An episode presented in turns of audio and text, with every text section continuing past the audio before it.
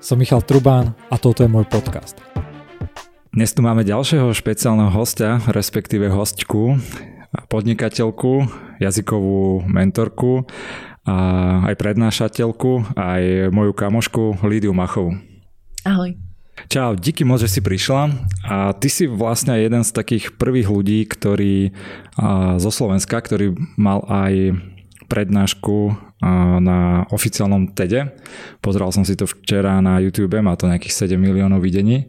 Má to cez 13 miliónov Už videní, e, ale na YouTube sú iba tie YouTube mm-hmm. a na stránke TED.com sa zbierajú aj YouTube aj tie zo okay. No tak super, sorry za otrhnutí 4, 4 milióny. Hovorím len preto, že ľudia nevedia, že, že na stránke TED je vlastne to oficiálne. Jasne. No super, že sa tu konečne bavíme o nejakých miliónoch. Uh, skús mi, skúsme začať takouto, takouto témou, najskôr trošku že o tom prednášaní a potom by sme sa mohli pobaviť e, o jazykoch lebo aj to je, myslím si, že veľmi dôležité, ako sa učiť jazyky aj pre podnikateľov, pre politikov, sme videli tiež. a a pre, vlastne však pre každú profesiu a potom sa na záver môžeme pobaviť aj o tvojom samotnom podnikaní. Ale tak povedz mi na, úplne na úvod, že ak si sa vôbec dostala k niečomu takému, že, že ťa niekto vôbec pozve rozprávať na, na TEDe a potom ako prebiehala tvoja prí, príprava a ako to celé bolo. Mm. No prišlo to ako blesk z čistého neba, akože fakt mi jedného dňa proste v oktobri prišiel mail a ja som pozerala, že zo, fakt, že z adresy, že ted.com, som ne, tomu nechcela hovoriť, e, veriť, že som si myslela, že nejaký spam alebo čo. A teda iba také ako dve vetičky, že, že radi by sme vás pozvali ako speakera, že či si môžeme dať k tomu call tak si hovorím, že to nemôže byť pravda, proste, že ako sa ku mne dostali.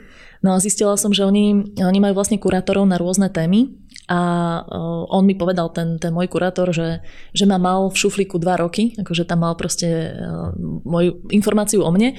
Dostal sa ku mne cez nejakú medzinárodnú prednášku, ktorú som mala na polyglotskej akcii a teda páčilo sa mu to, videl, že ako hovorím so zápalom a že mám aj zaujímavú myšlienku, ktorú chcem podať a teda pozval ma na ten TED. Ale bolo to, bolo to neskutočne náročné, lebo on mi povedal, že no ale tá konferencia je o tri týždne v New Yorku. A teraz ja si hovorím, fúha, že ďalší týždeň mám veľký webinár, na ktorý som sa chystala, potom idem do Budapešti prednášať na inú konferenciu a že pripraviť si za tri týždne akože tri talky, z toho jeden TED Talk, tak akože som normálne váhala na začiatku, že či to mám zobrať. Ale on mi potom tiež povedal, že ako môžeme vás kľudne pozvať aj neskôr na nejaký event, ale ako neviem to zaručiť, že sa to podarí, takže ako ber alebo nechaj tak. No to si určite asi nikto by si nenechal uísť, že by sa na to vykašľal povedal, že však v kľude o pol roka. Ako si trávila tie tri týždne? Ako vyzerala tvoja príprava? Viem si predstaviť, my sme si vtedy aj písali nejako uh-huh, uh-huh. a viem si predstaviť, že to si musela byť riadne vystresovaná.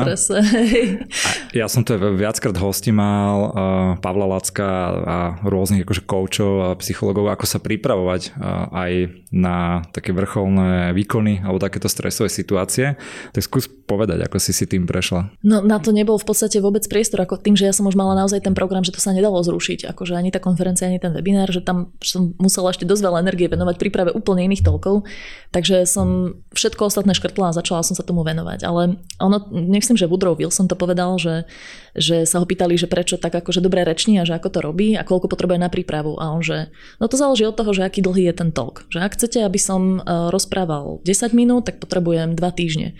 Ak mám rozprávať pol hodinu, tak potrebujem 3 dní. A ak môžem rozprávať ako dlho chcem, tak som pripravený, môžeme začať. Hej? A ja som to, tie čísla som si možno úplne nezapamätala z toho citátu, e, presne takto to bolo, že ten talk mal byť 10 minútový. A teraz ten, ako taký ten tlak bol na mňa, že no za 10 minút musíš dať tú hlavnú myšlienku. Hej? A teraz tie všetky nápady mi chodili. Ja som mala poznámky v Notion asi na, ja neviem, 50 strán. Proste toľko verzií toho toľku bolo, že som sa v tom začala motať.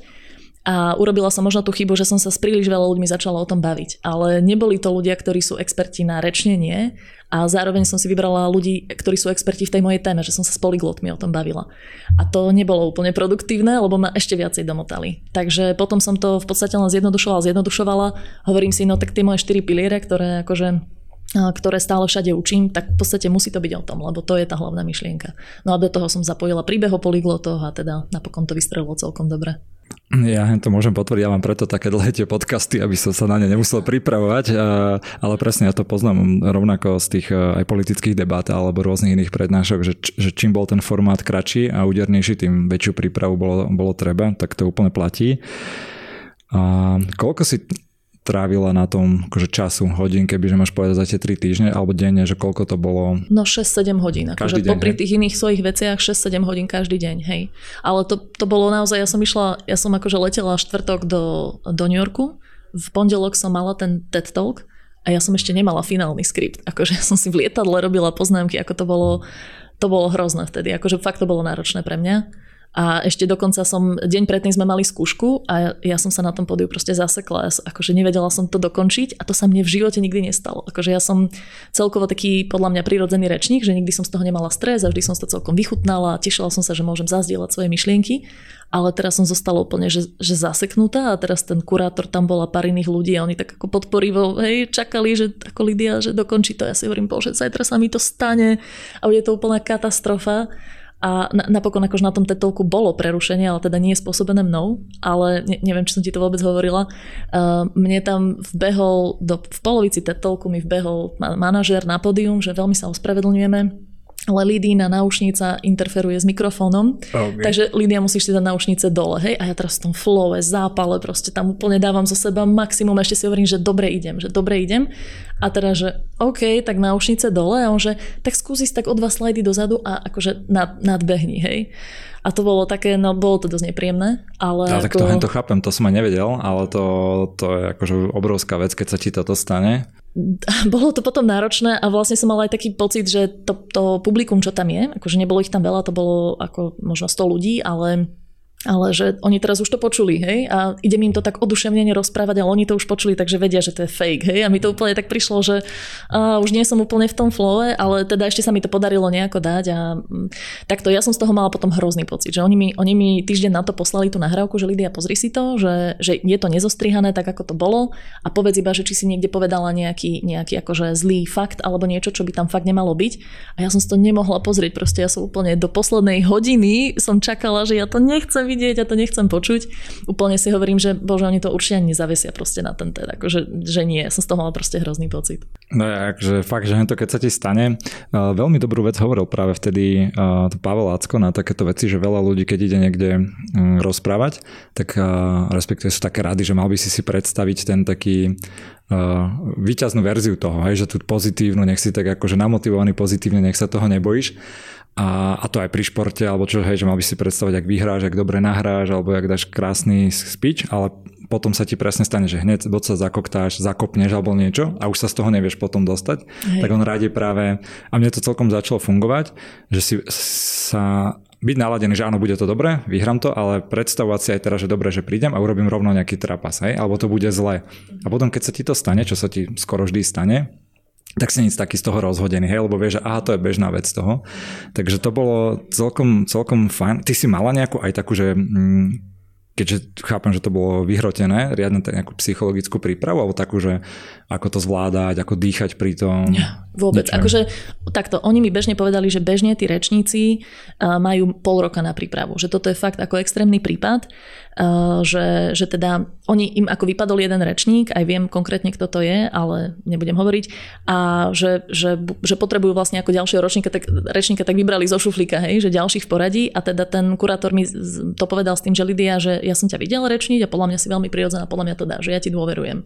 Hej, že ako neoslovili by sme hoci koho s tým. A mňa to prekvapilo, lebo t- zase až tak veľa tých prejavov som nemala. Mal som TEDx slovenský, ale tak tomu nerozumel. A teda akože ma to potešilo, hej, že takú dôveru mi dal. A povedal mi, že za normálnych okolností my by sme sa stretávali pravidelne. A on bol zlatý, on, že ja som ti tu k dispozícii, kľudne na WhatsAppe, volaj mi, píš mi hoci kedy, akože bol veľmi, veľmi taký ochotný. No ale čo tam akože za tie, za tie tri týždne stihneš, hej, že Aká si ty typ? Koľko si si krát to prešla sama? Celý ten speech?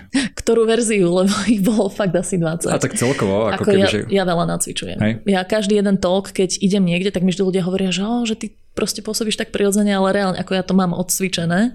A vždy to poviem veľakrát a počúvam sa aj pred zrkadlom, aj sa nahrávam, aj sa počúvam, akože fakt, fakt si to odmakám. Ale toto, tým, že vlastne tá naozaj úplne finálna, finálna verzia vznikla niekde v lietadle proste do New Yorku, tak tam už, eh, no, koľkokrát sa dalo stihnúť, trikrát, hej, predtým trebárs. Hej. Je super, lebo ja som skôr taký, že oveľa viac freestyler a ja viem, že keď eh, Nie, ale ono z toho vychádza, keď, nac, keď nenacvičuješ, tak si akože sám z toho nervózny potom a sa zakoktáš a zamotáš a je to, je to zle, že treba nejak nacvičovať, ale ja tam mám tiež takú hranu, že keď už to moc precvičím, tak to není dobré, hej, že hej. viem, že musím byť ja taký, že musím, a preto aj tieto podcasty znova, že musím, a ich nemám pripravené, vie, že všetky otázky a presne a že ísť rad za radom, ale že ja potrebujem takú voľnosť a taký mm-hmm. freestyle. Ja to zase vnímam, že mne tá príprava pomáha vlastne v tvorbe toho kontentu, že ja až keď to počujem, tak sa, tak sa ja sa vtedy úplne prepnem do toho poslucháča a že dávalo toto zmysel, akože nadviazalo to na seba, vyjadril som tú myšlienku a veľakrát, až keď si to skúšam, tak to pauznem, že aha, tu toto inak musím povedať, tu by som mohla taký príbeh, tu by som mohla niečo,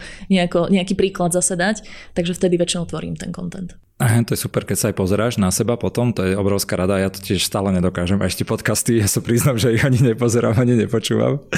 Takže uh, sem to si to poklikám, ale aj si niekedy si tak večer poviem, že dobre, idem si pozrieť tento podcast, že aj ma s niekým bavil, že bude to super ja som tam bol dobrý a idem si to akože pozrieť, ale mne to proste nedá. Ja normálne, že po 5-10 minútach to tak musím vypnúť. A t- potom si pozerám tie krátke výstrihy na TikToku alebo na Instagrame, ale, lebo to je strašne dobrá cesta, ako sa zlepšiť. To aj znova v športe v technike, že pri plávaní, keď ťa niekto nahrá, tak uh, hneď vidíš, že vlastne čo robíš. A keď ťa nenahrá ten človek, tak nevieš, hej, si to vôbec povedať. Ale tak ja si myslím, že nikto asi sa nepozerá rád na seba. Ako ja tiež nerada pozerám svoje videá, nepočúvam rada svoje audio, ale už som si zvykla, lebo, lebo to beriem ako užitočný tool.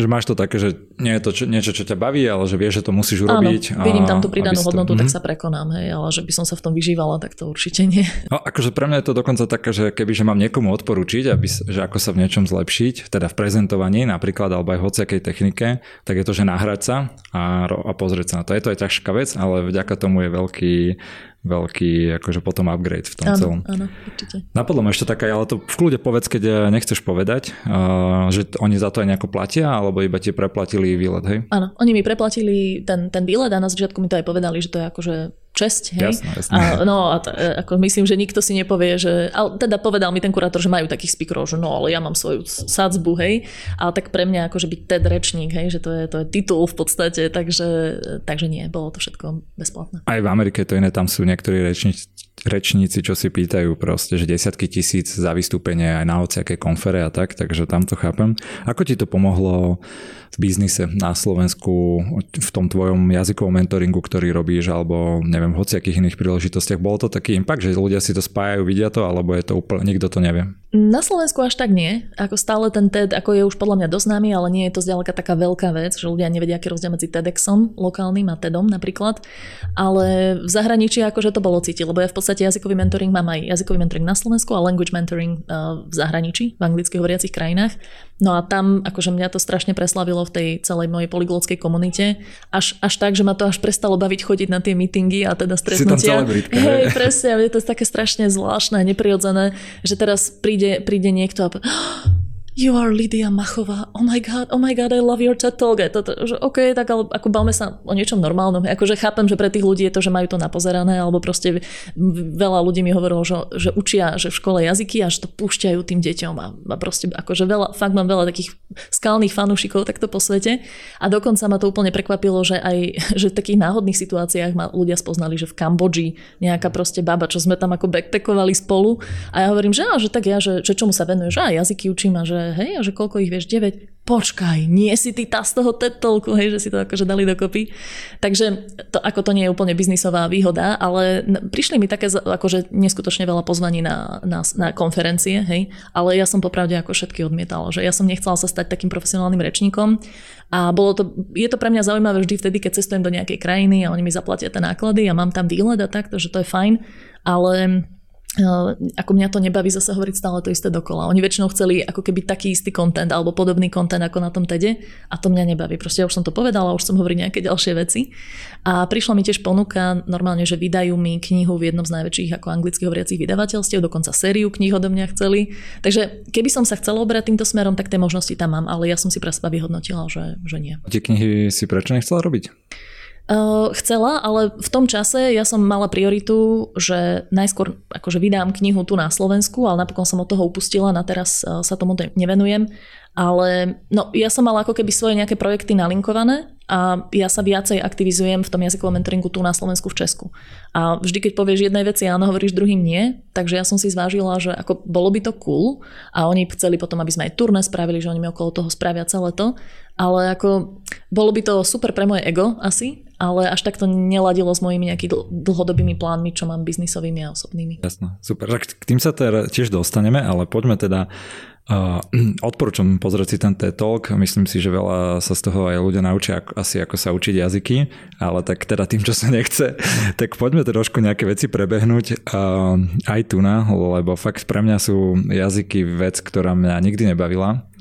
Uh, neviem proste prečo. A bavia ma iné veci, ale povedz mi, že z tvojej skúsenosti prečo niekoho, alebo mňa prečo konkrétne nebaví učiť sa jazyk a teba to baví a učila si sa 9 a je kopec ľudí, čo sa s radosťou učí jazyk, ktorý nikdy že živote nebudú používať napríklad, ale že ich to baví. Že, kde, kde je ten problém? Uh-huh. Skúsim odpovedať takou protiotázkou, že mm, čo si ty myslíš, prečo mňa nebaví šport? Teba baví šport a teda nie, nie je to hypotetická otázka.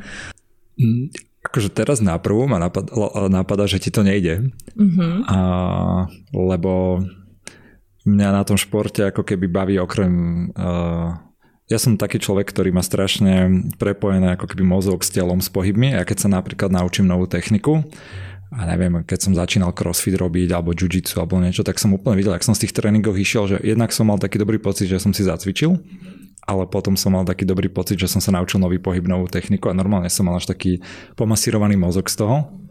Čiže ja to nejak mám ako keby toto v sebe, ale potom vidím uh, o taký dobrý príklad, ktorý ja som na prednáškach rozprával vždy pri plávaní. Keď som chcel robiť triatlon, tak ja som nevedel plávať vôbec a začal som chodiť na plávanie a proste prvé tri mesiace ma to strašne nebavilo. Aj to bolo hrozné, hej, že som sa tam furt topil, nevedel som to, tréner mi dával všelijaké technické cvičenia, čo ma tak boleli. A potom prišlo asi fakt, že po takých troch mesiacoch, že som začal cítiť, že mi to akože znova ide. A veľmi ma to potom bavilo, hej, že zrazu som zistil, že aha, že som v tom dobrý, že zrazu som veľmi rýchlo napredoval. Čiže takýto ako keby ten feedback z toho, a toto som asi nikdy pri jazykoch ja nepocitil, či som sa nejak učil, snažil, ale nikdy som možno úplne neprešiel takú tú hranicu, kedy by som si povedal, že wow, že toto je ako keby, že super. Mm-hmm. No, e, zaujímavá odpoveď s tým športom. V podstate, ako si odpovedal aj k tým jazykom, ja to hneď prepojím, ale iba doplňujúca otázka, že myslíš si, že niekto sa to vie naučiť, že, že akože vie sa k tomu dopracovať, že má rád treba to plávanie, alebo že čo by si niekomu povedal, že ako by sa k tomu mohol dostať, že bude ho to baviť? Podľa mňa sú ľudia rôzni, ktorí na, ja napríklad ja milujem aj behanie, hej, čo je pritom repetitívny šport, ale proste strašne to mám rád. A sú ľudia športovci, ktorí zase robia mm, silové cvičenia a kopec iných, ale že behanie nemajú radi. Hej. Čiže je to síce šport, ale sú normálne vyhranení tak, že ide si zabehnúť a jeho, on vtedy ako keby že umiera pomaly pritom. Je to pre neho to najhoršia vec na svete.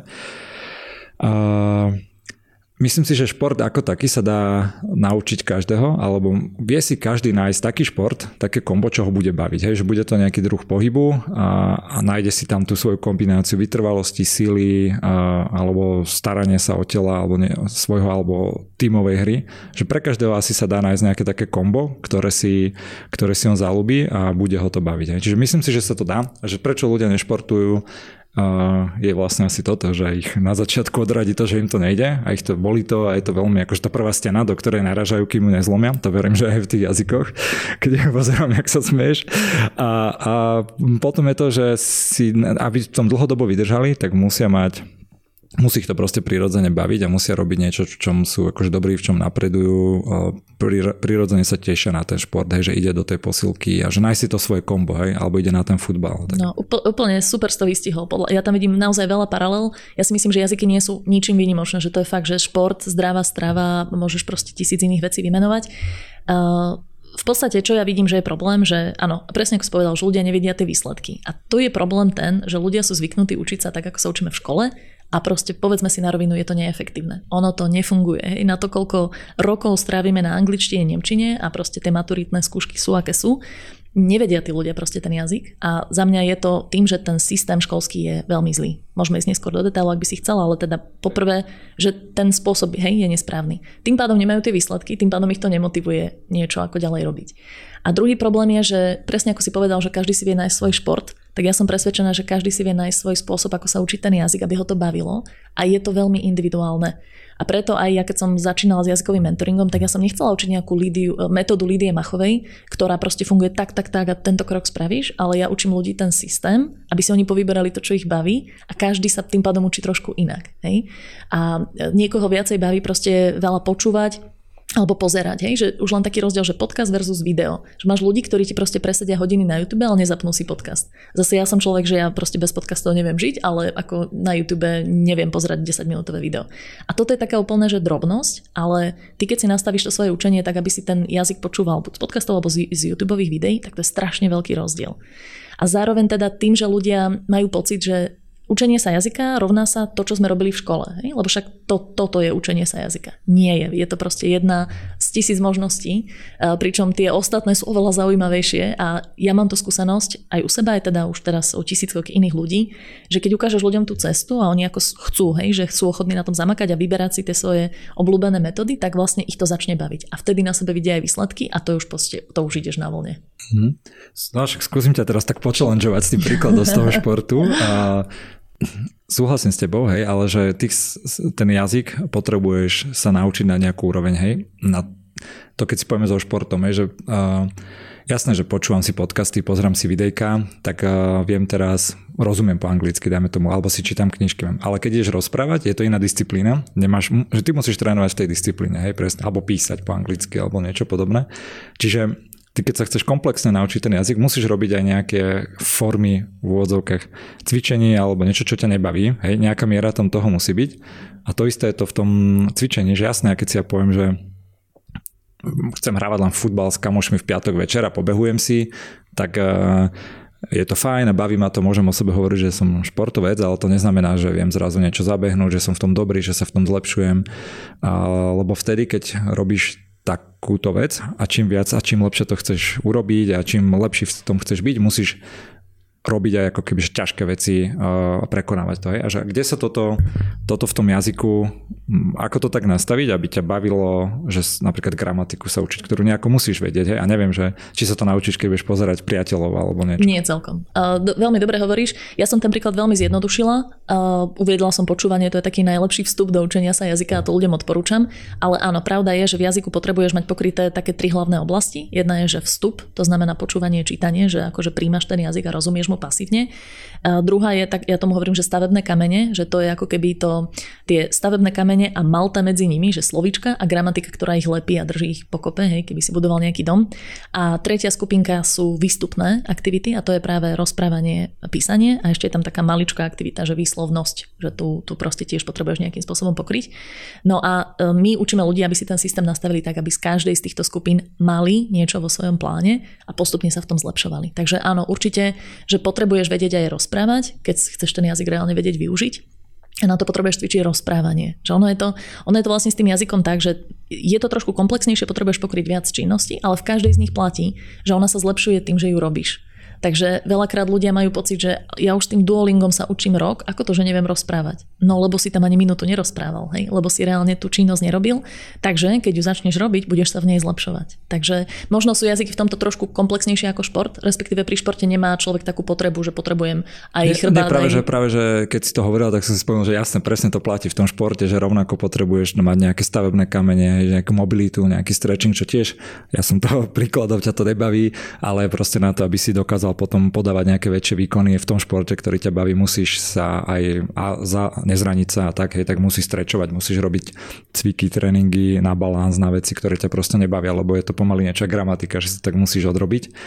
A, a každý, však každý to má ináč, ale úplne to sedí, jak si to hovorila. Ne, to je to podobné určite. Ja sa ešte, potom sa vrátime k tomu, že ako m, mm, nejaké princípy toho učenia, ale si povedal takú zaujímavú vec, že na tých školách sa to zle učí. Skús povedať, že konkrétnejšie, že čo sú také tie veci, že sa na jazyky zle učia na, na, na školách? No, predmet, teda angličtina na škole je braná ako predmet. A predmet znamená, že väčšinou je to nastavenie v našom školskom systéme, že príde učiteľ, ten má nejaké vedomosti a on ich tým študentom odovzdá. Lenže jazyk je zručnosť, to je, to je ako výtvarná výchova, proste to, ako to není, že učiteľ vie a on ti povie a ty už vieš a super, hej, v dejepise vieš, čo sa stalo kedy. Uh, tú zručnosť treba cvičiť robením tej, tej zručnosti. Ale problém je ten, že v škole učiteľ potrebuje dať známku tým študentom. To znamená, že sa tam vymyslia nejaké písomky, testy a tým pádom sa uh, testujú tie slovička strašne nezmyselným spôsobom, lebo ty keď vieš trošku o tom, že ako sa človek učí slovička, tak uh, niektoré slovička proste potrebuješ vidieť raz a niektoré 7 krát a niektoré 10 krát. Hej. Ale ty keď máš písomku, ty sa ich všetky učil včera večer, aby si ich dneska na písomke vedel, aby si dostal tú jednotku a tým pádom sa to úplne že biflíš do krátkodobej pamäti. Dostaneš jednotku, super pocit, hej, paráda, však celých 10 rokov mám jednotky, prečo ešte neviem anglicky? No lebo si sa neučil do dlhodobej pamäti. Dlhodobá pamäť funguje trošku inak a treba tam hlavne pravidelne opakovať v určitých intervaloch. Hej? A na to nie je priestor, lebo nemal by to ten učiteľ kedy oznámkovať, lebo to slovičko, čo sa ma dneska pýtaš na písomke, ja mám iba v takom akože dozrievajúcom štádiu a potrebujem ho ešte 4 krát vidieť v rôznych kontextoch a už ho potom budem vedieť. Takže problém, to známkovanie je strašne veľký problém podľa mňa pri jazykoch. Čiže by, si, by sa aj nemalo známkovať? Ako ja si netrúfnem to povedať vo všeobecnosti, že o školstve sa neviem tak vyjadriť. Myslím ale, v jazykoch áno, konkrétne. No, ne, ako nevidím v tom zmysel. Respektíve mohlo by sa to známkovať, ale nejakým iným spôsobom. Len to by si zase vyžadovalo, že ten učiteľ trávi individuálne čas so študentmi a niečo vyhodnocuje. Ale za mňa ako také písomky, kde tí študenti sa na tú písomku učia, E, to je ako strašne nezmysel pre mňa. Takže ja napríklad tie metódy, ktoré ja učím na slovička, tak ty si tam povedzme pravidelne vypisuješ nejaké slovička, stále si doplňaš nové a pritom sa väčšinu času učíš tie staršie. Ale ty nevieš v jednom bode povedať, že nakoľko viem tieto slovička. Ako ty sa v nejakom bode testuješ a rozhoduješ sa v podstate len, že či si ich ešte budeš opakovať, alebo už ich vyraďuješ. To je celý proces. A keď pokiaľ máš písomku v jeden deň, tak proste no, na sa to je jediná cesta a nie je dlhodobá. Ne? Toto je ten problém. Čiže to je taký hlavný, hej? A potom v tom, v tom ako to keby, je, že sa to, to je jeden z problémov. Ako... Ale za mňa ešte možno väčší problém je, že to učenie v školách je strašne nudné. Akože tam, tam je proste jeden učiteľ, ktorý ešte keď má 15 alebo nebude aj viac študentov, to je akože zaujať všetkých jedným textom v učebnici, ktorý písal nejaký britský profesor niekde proste mimo tie deti už proste po mesiaci hej, majú iné záujmy ako pred mesiacom, že sa tá doba vyvíja rýchlo. A práve preto si myslím, že oveľa vhodnejšie je pracovať e, s, s materiálmi, ktoré sú na internete dostupné. Že ja motivujem ľudí, aby si oni našli ten materiál, nie učebnicu, ale tu si pozri videá, hej, teba baví zahradkarčenie, teba beh, teba neviem čo, tak o tom pozeraj videá a je to pre teba o mnoho zaujímavejšie ako nejaká tá učebnica, kde proste si je o vďaky vzdaní, hej, proste klasické tieto reálie americké, čo tie deti proste nezaujímajú asi je lepší prístup, neviem, opravma, keď, keď to tak nie je, že ten jazyk sa v tom kontexte učíš v iných predmetoch, že napríklad sa učíš že aj matematiku po anglicky alebo niečo podobné, že to používaš a chápeš tomu viac, nie? Uh, hej, akože určite, určite je to napomocné, ale podľa mňa akože dá sa aj ten predmet sám učiť, že môžeš sa tomu venovať, ale ja som si vždy tak predstavovala, že ideálna hodina pre mňa by no, bola... povedz, to som to ináč moja no, ďalšia otázka. Dobre, že, že proste každý príde a učí sa sám, akože v podstate len sme tu. Mm-hmm, a že ja by som, čas. Áno, no. že ty si chod čítať Harryho Pottera, ty si pozeraj na YouTube o behaní, proste vy dvaja sa porozprávajte o tom, čo ste včera robili a že ja by som ten spoločný čas využila hlavne na konverzácie. Toto, toto, by, bol, toto by bol pre mňa akože gro toho, čo sa robí na tej hodine a zároveň by som motivovala tých študentov, aby oni doma čítali, lebo mne to príde nezmyselné, aby na hodine ten učiteľ stál na tebou, keď ty si čítaš ten text, hej, ty máš svoju rýchlosť, inak si proste potrebuješ slovíčka z toho pozerať a tak. Takže tam sa potom stráca trošku zmysel toho, že poďme sa všetci učiť a každý si budeme niečo, niečo robiť. A práve preto ja som vždy smerovala k tomu, ja som vlastne dlhé roky učila angličtinu a mne to vždy nesedelo, že, že ako ja môžem tú hodinu spraviť tak, ako sa odo mňa očakáva, ale ako nemá to zmysel. Hej? A videla som to na sebe, že ja sa učím popri tom jazyke a funguje to oveľa rýchlejšie a vás tu idem učiť spôsobom, ktorý viem, že nefunguje. Ako mňa to strašne frustrovalo. Takže preto som ja vlastne potom aj založila jazykový mentoring, že ja idem dať ten rámec ľuďom, aby sa vedeli učiť sami doma a my sa stretneme na to, aby sme sa porozprávali o tom učení. Hej. A ono, ono to je podobné ako ako keď máš trebárs uh, trénera, hej, ktorý ťa trénuje a ty sa s ním stretávaš alebo nejakého kouča, ktorý ťa motivuje, tak tiež neprídeš s ním na stretnutie s tým, že teraz idem posilovať tie cviky alebo proste, ja neviem, hrať na klavíri alebo niečo, ale ty cvičíš pom- vlastne dovtedy a ty sa s ním porozprávaš a on ťa nasmeruje a tie techniky ti povie, ako to robiť lepšie, ale to skutočné cvičenie nastáva mimo tých hodín. No, akože s trénermi sa cvičí aj priamo, ako keby, že, ale... Ale ja, asi nielen. By, mm-hmm. Hej, no jasne, mal by si veľakrát akože aj mimo, ale nie je to nutnosť, ale hej, tí tréneri sú práve skôr že si človek vyhradí ten čas na to a má nejaký dohľad, že ho učí správnu techniku a podobne väčšinou. Hej. A veľakrát aj mne to, hlavne v takých začiatkoch a špeciálne športoch, ktoré ma nebavili, nejakých tých regeneračných alebo neviem, v posilke, pomohlo to, že si vyhradíš ten čas, vieš, a vieš, že tam ťa čaká nejaký tréner mm-hmm, a ideš jasne. tam. Takže... Tak možno lepší príklad, takí tí uh, Weight Watchers, uh, ktorí proste chcú chudnúť hej, v nejakej skupinke tak tiež sa stretnú proste v stredu o 6, ale nechudnú v stredu o 6, ale tam si pomáhajú v tom, aby chudli počas celého týždňa. Takže možno, možno, to bude vhodnejšie prirovnanie. Povedz mi ešte, že skúsim trochu odstúpiť naspäť, že čo, ako sa, lebo k tomu všetkému, čo si ty teraz rozprávala, je, že ako sa ten jazyk učiť takouto zábavnou formou, že mal by si mať asi nejakú motiváciu vôbec na to. Hej? Že to je tiež chápem, že celkom silná časť toho, že sa ten jazyk učíš dlhodobo, že ako sa ty pozeráš na to, že čo, ako si to má človek upratať v hlave, že ako si odpovedať na tú otázku, že prečo ja dneska večer o 4. si idem vypisovať slovička, alebo nejdem, alebo že idem s niekým dať Skype a rozprávať sa čisto konverzačne, že aká veľká silná vec má takúto motiváciu, ako najlepšie k tomu pristupovať? Veľmi silná, ako ňou sa to všetko začína a aj preto ja som vlastne nikdy nechcela učiť ľudí, ktorí sa sami nerozhodli, že sa chcú učiť. Pre mňa to bolo demotivujúce, keď som v jazykovke učila vo firmách a došli mi tam tí ľudia unavení s tým, že no, tak mi to zamestnávateľ zaplatil, no tak si to tu odsedím. a je to hrozné, je to hrozné pre toho učiteľa, je to hrozné pre nich a nikomu to proste neprospieva, je to úplne zbytočná činnosť. Uh, takže keď ten človek chce a príde, že ja chcem, tak ja chcem iba taký, s takými ľuďmi pracovať, ja chcem z takých učiť a preto som vlastne išla tou cestou vlastného podnikania.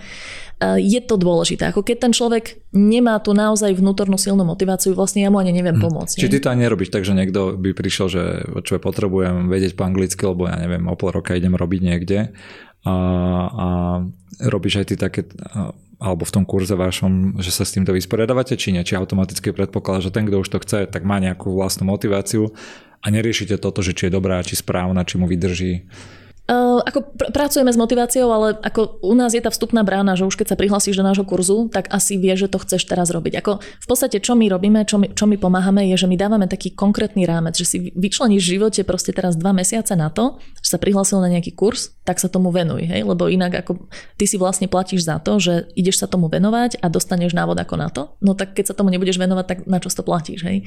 Takže uh, u nás je trošku tá vstupná brána, ako ja nepracujem s ľuďmi, že namotivuj ma, hej, aby akože povedz mi, prečo by som sa mal učiť. No ako keď to ty nevidíš, hej, no tak proste tak sorry, ako ja, teba, ja ti nemám ako pomôcť. To je trochu možno zase, keď sa vrátim k tým školám, uh, trochu problém, lebo vlastne však tam sú všetky deti a veľa z nich nemá túto motiváciu, aj pochádzajú však z rôznych, každý má nejaké rôzne histórie, rôznu akože uh, rodiny a motivácie a nemotivácie, takže veľakrát toto ľudia hovoria o tom školstve, že ako by sa to dalo zlepšiť, ale tie riešenia sú presne na ľudí, ktorí sú že automaticky motivovaní a čo je strašne ťažké robiť na tej obrovskej škále, keď ti dajú celý ročník a také pestré deti, že sa ti nechce. Takže ale to je trošku iný problém, do toho nechcem teda akože nejako... Ja, ja by som k tomu povedala, že ja si nemyslím, že, že to dieťa treba za každú cenu nútiť. Akože ja, ja som o tom presvedčená, že človek sa v dospelosti naučí ten jazyk rovnako dobre, alebo aj lepšie ako v detstve, pokiaľ vtedy chce. Hej?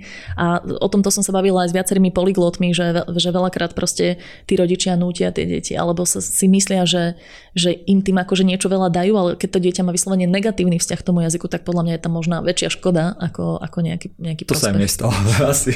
No a vidíš, ale nesie sa to potom s ľuďmi celý život, hej, že ty si normálne takú trochu traumu nesieš, že sa povie, že angličtina a teba ako trochu až tak zmrazí, hej, že podľa mňa to je, to je strašná škoda, že, že a veľmi veľa ľudí u nás to tak má. A tu veľa ľudí to má s matematikou a s kopec, ehm, ako keby, že ďalšími presne, a veľa ľudí to má aj s tou telesnou a, a so športom majú presne takéto veci možno z detstva. Keď sa teda ako keby, že chcem, poviem príklad, že naučiť nový jazyk, úplne, že mám nejakú angličtinu, nejaké základy a k tomu sa môžem vrátiť, ale že poviem, že ja neviem, že teraz by som sa chcel naučiť, že ukrajinčinu príklad, alebo opačne, že keď niekto iný príde, nemusíme brať, že iba Slovákov, že niekto z Ukrajiny a teraz by chcel napríklad na Slovensku sa naučiť, alebo hociaký, že do španielčinu. Um, koľko trvá podľa teba s akým časom mám počítať, že dokážem sa dostať na takú úroveň v tom jazyku, že dokážem byť neviem, že zamestnaný. Že chápem, že v potravinách si vieš objednať niečo relatívne rýchlo alebo pochopiť, čo, koľko čo stojí a číselka a tak, ale že byť taký, že dokážem byť niekde ako keby že zamestnaný. Ja si som není prezentér alebo niečo, ale bavím sa s ľuďmi, normálne som v týme a není som iba taký, že niekto mi ukáže túto od rána do večera niečo rob. Uh-huh, jasné. Uh, no, tá otázka je trošku širšia, lebo dal som tam viacero tých príkladov, tak možno sa dajme konkrétnejšie, že uh, koľko trvá tebe naučiť sa teraz ukrajinčinu, keby si mal tú silnú motiváciu, je to slovanský jazyk, takže oveľa kratšie. Hej. Ako pasívne by si začal rozumieť kľudne už po mesiaci, po dvoch, že by si sa nestratil. Hej. A rovnako tí Ukrajinci tu, keby sa venovali tomu jazyku hodinku denne, ako oni sú po mesiaci dvoch už proste fakt, že na tom veľmi dobre. Aby sa niekto vedel zamestnať, to tiež asi závisí, že či vo fabrike, alebo predávať reality, alebo proste niečo. Taký ja mám, job trošku áno, asi. Ja, ja mám vo všeobecnosti ako ten cieľ, ktorý, ktorý si myslím, že by mal byť taký defaultný, je dosiahnuť úroveň B2, to je akože veľmi teda pokročilý, pokročilý užívateľ. Je to taký systém, neviem, či to poznáš, A1, A2 sú ako začiatočníci, B1, B2 taký, že jemne pokročili a pokročili a potom sú C1, C2. A veľa ľudí si myslí, že sa treba dopracovať na to C1, C2. Nie je to pravda. Je to pre prekladateľov, tlmočníkov, právnikov, ktorí tým jazykom fakt pro, profesionálne pracujú. Bežne stačí človeku B2 úplne v pohode. A ja mám takú akože e, takú e, teóriu, že ty keď sa dopracuješ na tú B2 a fakt zamakáš, tak pokiaľ si sa tam dostal aj rozprávaním, že si vedel ten jazyk použiť, nestalo ti to nejaké veľké stresy, a vieš proste bežne zareagovať na normálnu konverzáciu, tak už ten jazyk nestratíš. Môžeš si dovoliť kľudne aj 2-3 roky ho nepoužiť a vieš ho oprášiť a dostať sa k nemu naspäť. Koľko tak trvá sa dostať na tú B2? Z mojej skúsenosti 2 roky že hodinka denne, dva roky, vychádza to zhruba na 500 ako fokusovaných hodín, ale ty myslím takých tých hodín samoučenia, nie, že odsedím si v jazykovke v kurze so šiestimi ľuďmi a rozmýšľam nad tým, čo si idem nakúpiť, ale že fakt, že niečo si čítam, niečo počúvam, trošku sa tie slovička učím, trochu si tú gramatiku ako precvičím a cvičím rozprávanie. Není teda nutnosť byť akože aj v tej krajine, kde to na teba vplýva oveľa viac Vôbec a asi nie. sa rýchlejšie vtedy naučíš, nie? Keď asi, aj, áno, aj nie. Vieš, toto strašne závisí. Uh... Lebo ja som si vždy myslel, že choď, chceš vedieť dobre po anglicky, ja neviem, tak choď do Ameriky, do Anglicka a tam stráv nejaký čas a to samo príde pomaly. Ako je, je, to, je to taká všeobecná predstava u ľudí, ale vieš, no ideš do Anglicka a prídeš stať a naučil si sa po polsky, hej. Prečo? No lebo si bol medzi Poliakmi, Jasne. hej. A je to o tom, že s kým sa ty stretávaš a čo počúvaš. Ja si myslím, ja osobne som vždy tak postupovala, že ja sa naučím ten jazyk aspoň na B1 a potom idem do zahraničia, lebo tam viem úplne inak nasávať ten jazyk. Zrazu už rozumiem. Už to nie je pre mňa bla bla bla bla a jedno slovko, ale rozumiem vetu a jedno, dve slovka nerozumiem. Hej? Takže za mňa je toto oveľa intenzívnejšie, akože lepšie nasávanie toho jazyka v zahraničí, ale vôbec to nie je nevyhnutné. A je to hlavne kvôli tomu, že my dnes máme internet. Ako keby si sa ma opýtal v 80 rokoch, že ako sa učiť jazyk, no tak áno, akože buď máš native speakera u seba, alebo chod do zahraničia alebo proste neviem, ako sa učili oni v popravde. Ale, ale dneska ako zapni si YouTube a ty sa vieš tým jazykom obklopiť, ako keby si tam bol. A vieš si dokonca ešte lepšie ten content e, napasovať na seba. Hej? Vieš si to pustiť pomalšie, vieš si to zastaviť, vieš si slovičko pozrieť, takže je to ešte efektívnejšie. Mňa na tom ešte baví, keď je niečo, čo ma na tom jazyku trochu baví, ale že si potom konkrétne veci, ktoré sa ja napríklad učím, ja neviem, napríklad jiu keď som robil, tak spozeráš zahraničné videá, veľa v tom jazyku po anglicky úplne iné slovička, úplne iný kontext sa automaticky na teba nalepí, ale takým spôsobom, že to nemáš jak učenie, alebo a zrazu to vieš aj používať, lebo potom je to taký slang pomaly, hej, že ktorý by sa nikdy v živote nenaučil, keby že sa učíš učíš to nejak normálne, ale pritom tie slovička majú prekrývať do úplne iných, aj do normálnej práce alebo áno, niečo podobné. Áno, presne, takže... presne. A, a to je presne to, že keď teba baví jiu-jitsu a poču, pozráš o tom videa, ty budeš schopný rozumieť tomu, aj keď si jazykovo na nižšej úrovni, ako by si predpokladal, že na to video je potrebné. A práve preto ja ťahám ľudí, že choďte pozerať autentické videá, žiadne prispôsobené nahrávky, hej, že dva roky počúvaš len ako niečo spomalené a tak. Choď to počúvať, lebo keď ťa baví tá téma, tak sa to dostane úplne do krvi. Jedna z takých najťažších vecí, ktoré ja mám a myslím si, že veľmi veľa ľudí, ktorí majú predstavu veľakrát, alebo aj možno je to realita, že nevedia ten jazyk moc dobre, je také, že rozprávanie. Veľakrát sa to deje aj keď si buď v zahraničí alebo na konferách, hej, že ja som to veľakrát cítil na sebe ten veľký stres, že som na nejakej slovenskej konfere, tak oveľa, aj keď som introvert, sa radšej ponetworkujem, ale potom, keď som bol v Amerike na nejakých zahraničných konferách, tak máš oveľa väčší blok, ako keby, sa niekým dojsť, hej, a za niekým sa rozprávať, lebo sa ti prosto nechce uh, rozprávať, ako, ako takúto vec odburať uh, u ľudí, že ako u ľudí odbúrať to, aby sa nebali rozprávať v cudzom jazyku. Dá sa, dá sa to krásne odbúrať, akože naozaj funguje to, funguje to úžasne, ale ty predtým, než na tú konferenciu pôjdeš, tak musíš do toho dať nejaké pravidelné cvičenie toho rozprávania. A vlastne musíš sa vystaviť práve tejto činnosti, ktorá je pre teba tá najťažšia. a cvičiť ju intenzívne, lebo to je jediný spôsob, ako sa v nej zlepšíš. A teraz vôbec na to nepotrebuješ ani ísť do zahraničia, ani mať native speakera. Úplne normálne ti postačí aj sám so sebou sa rozprávať, to je akože metóda self-talk. Je trochu neprirodzená pre ľudí na začiatku, je to divné, proste nie sme na to zvyknutí v spoločnosti, je to, je to skôr znak, že niečo nie je v poriadku, ale v skutočnosti to, že formuluješ tie myšlienky a hovoríš ich, to je akože super. Musíš to nahlas si rozprávať, či stačí v hlave? Ideálne, ideálne na, nahlas, lebo ty si tam vlastne cvičíš aj tie, zapájaš tie rečové orgány, aj, aj to počuješ počuješ, ako to znie, aj si zvykáš na to, že ako znieš, lebo veľakrát je naozaj ten nekomfort potom spôsobený tým, že ty nemáš dosť praxe. Ja som to, ja som to počítala inak, e, že keď niekto chodí na typickú jazykovku, dvakrát týždenne a má 6 ľudí v kurze, napríklad, že to je taká podľa mňa najklasickejší kurz, tak on reálne prerozpráva za týždeň 8 minút. Ak, ak má veľmi akože šikovnú učiteľku, ktorá fakt, že ich ťaha do rozprávania, že to som ako taký príklad vypočítala.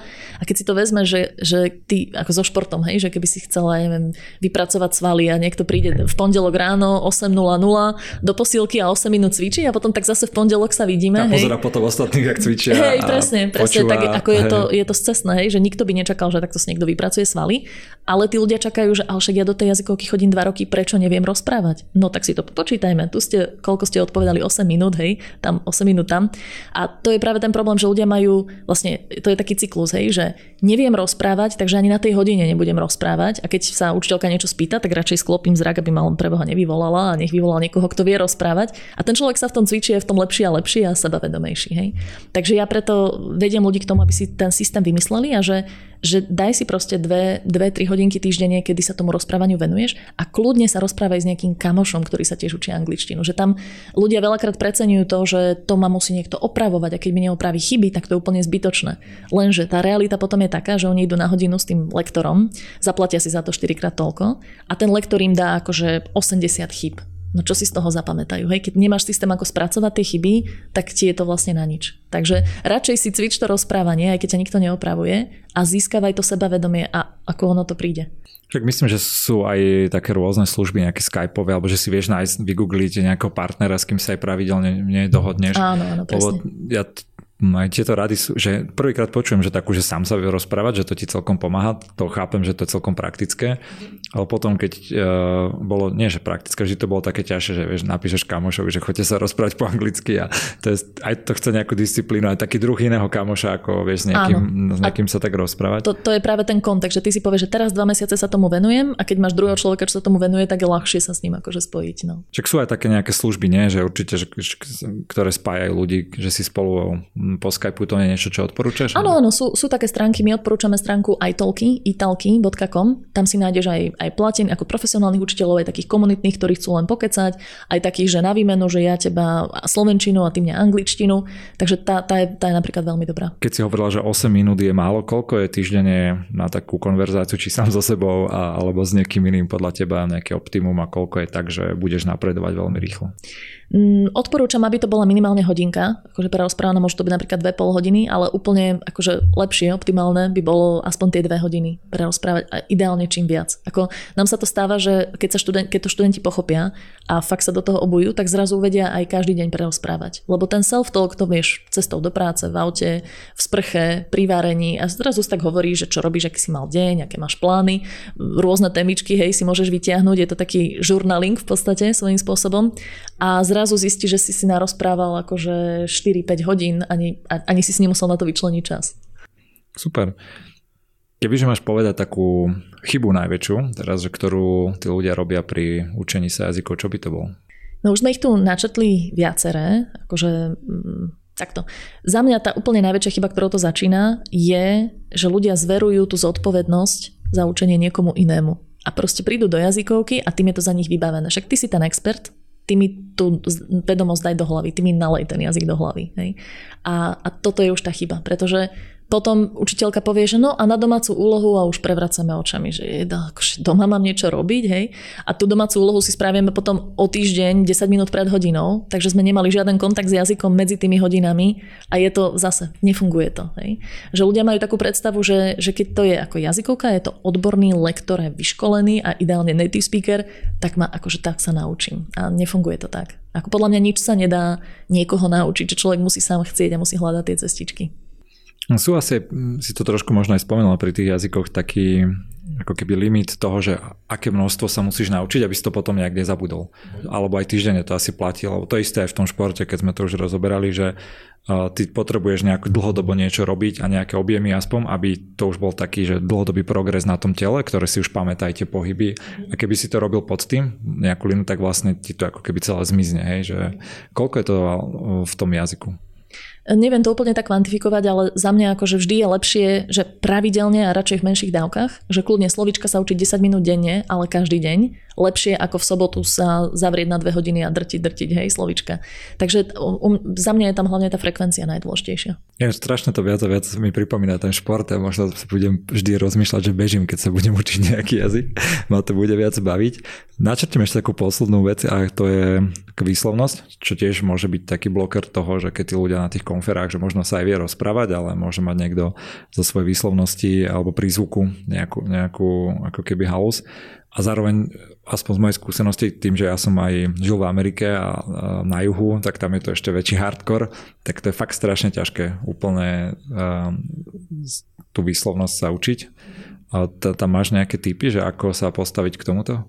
Otázka je, že čo je cieľom. Že je cieľom byť ako native speaker, aby oni ani nevedeli, že ja som odtiaľ. Hey, vieš čo, spýtam sa ťa iné, že dá sa, ja si myslím, že teda nie, ale spýtam sa teba expertky. Uh, Znova taký príklad s tým športom. Som počul dobrý príklad, že pri plávaní to veľmi platí, to je veľmi technický šport a ty keď ne, ne, ne, nenaučíš sa športovo plávať, keď si malý do 6, do 7, do 10 rokov, tak sa to už potom nikdy poriadne nenaučíš. Že vieš dobre plávať, ale už aj ja, čo som není plavec, ale tréneri plavci to okamžite rozoznajú, že vidia niekoho plávať a ide rýchlo, dajme tomu nejaký úsek alebo čokoľvek a vidia, že to nie je plavec, že nie je tam tá plynulosť, tá ľahkosť, tá automatika, je tam nejaká chyba proste v tej technike a tak. A niekto mi hovoril, že to je presne aj s tým jazykom, že ty keď sa to do nejakého mladého veku nenaučíš, v tej výslovnosti potom, a to bude vždy nejakým spôsobom vidieť, a či to nie je úplný problém, ale že platí toto? Áno, pri tej výslovnosti áno. Ne, neplatí to, že ak si sa nenaučil jazyk do toho veku, tak už sa ho nenaučíš, to určite neplatí, ale s výslovnosťou myslím si, že áno, že, že ako sú, sú tam na to nejaké štúdie, e, že tá výslovnosť nebude taká úplne, že native, hej, ale za mňa je tam hneď tá druhá časť vety, že ale to vôbec nevadí. Hej, že ja som napríklad nikdy nemala ten cieľ, že znieť ako native speaker, aby to nikto nevedel ako odlišiť a chápem, keď to niektorí ľudia majú, že je to taká ambícia, ale zo skúseností mám, teda som sa minulo o tom bavila s jedným kamošom polyglotom, ktorý fakt vie asi 15 jazykov a žije v Anglicku 20 rokov a povedal mi, že až teraz Lidia mám ten pocit, že začínam, že, že to už nevedia rozoznať. Že fakt ako driem na tej angličtine v podstate každý deň využívam ho v prácu, on je, on je lekár, ale že 20 rokov akože aby som to dobehol. Takže áno, tá výslovnosť je trošku. Skôr možno z druhej strany sa spýtam, že ako riešiť to, keď tá výslovnosť je problém, že ti to až nerozumejú. Hej, že ty, dajme tomu, že gramaticky rozprávaš správne alebo normálne slovička, ale však niektoré sú také, že vieš povedať jedným slovom 10 vecí. A ako sa pristupuje k potom k učeniu a vylepšovaniu výslovnosti? Áno, to, a toto je presne ten dôvod, alebo ten, tá situácia, kedy ja odporúčam riešiť výslovnosť. A vtedy by som povedal, že keď ti nerozumejú, tak tam treba niečo napraviť. Väčšinou je to spôsobené tým, že keď sme sa učili v škole, tak najskôr sme videli mountain napísané, hej, až potom nejaký mountain proste si počul, takže to zostalo mountain v hlave, hej. A väčšinou je to o tomto, že ty si musíš vychytať e, niektoré tie uh, ako konkrétne slovička, s ktorými robíš problém a tam veľmi pomáha napríklad taký výslovnostný coach, že fakt si nájdeš treba na tom aj niekoho, ktorý rieši výslovnosť výslovnosť a vlastne čítaš nejaký text, nahrávaš mu to, on ti to stopuje a hovorí ti, OK, tuto, tuto si povedal to, to zlé, kvôli čomu ťa nerozumejú.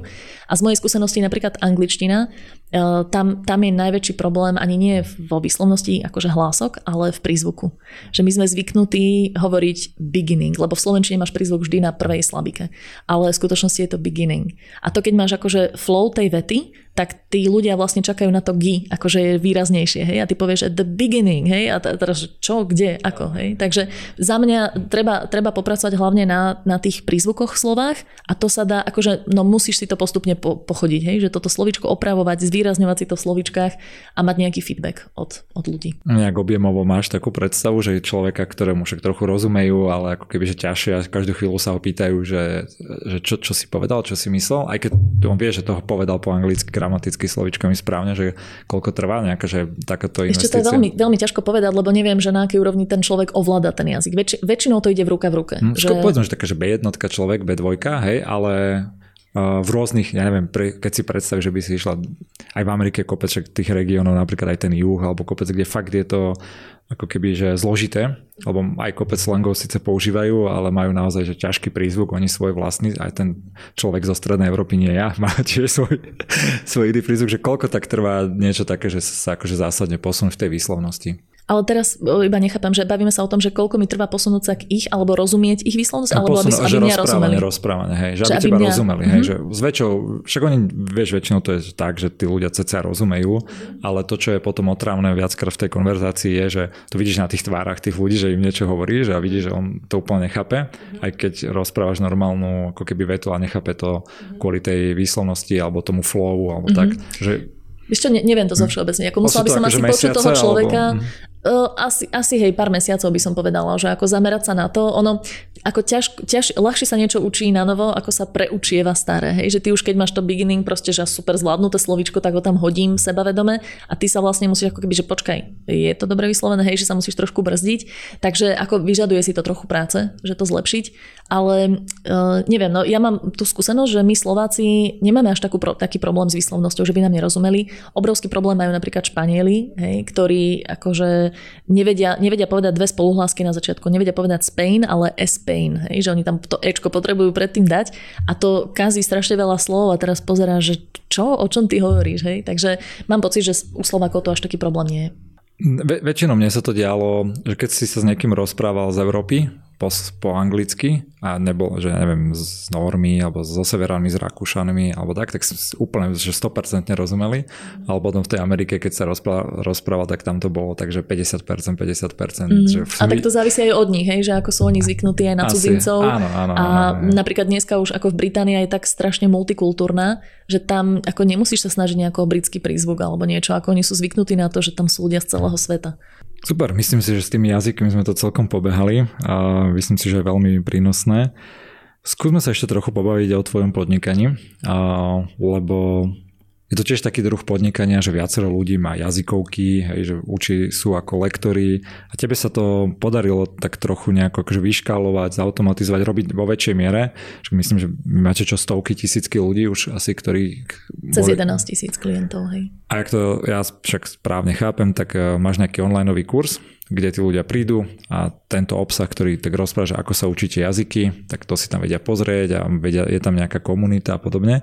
A pri takýchto druhoch podnikania je veľké ťažké, veľmi ťažké aj z mojej skúsenosti to vždy nejako naškalovať. Ne? Že keď je to postavené, že na tebe, ty vieš na tom pekne rozprávať a podobne, zároveň máš kopec zadarmo materiálu, že prečo by si to mal niekto platiť, ako robíš to, že nie si ty učiteľka toho jedného človeka, ale že dokážeš naraz vzdelávať že tisícky ľudí v tomto. Hmm.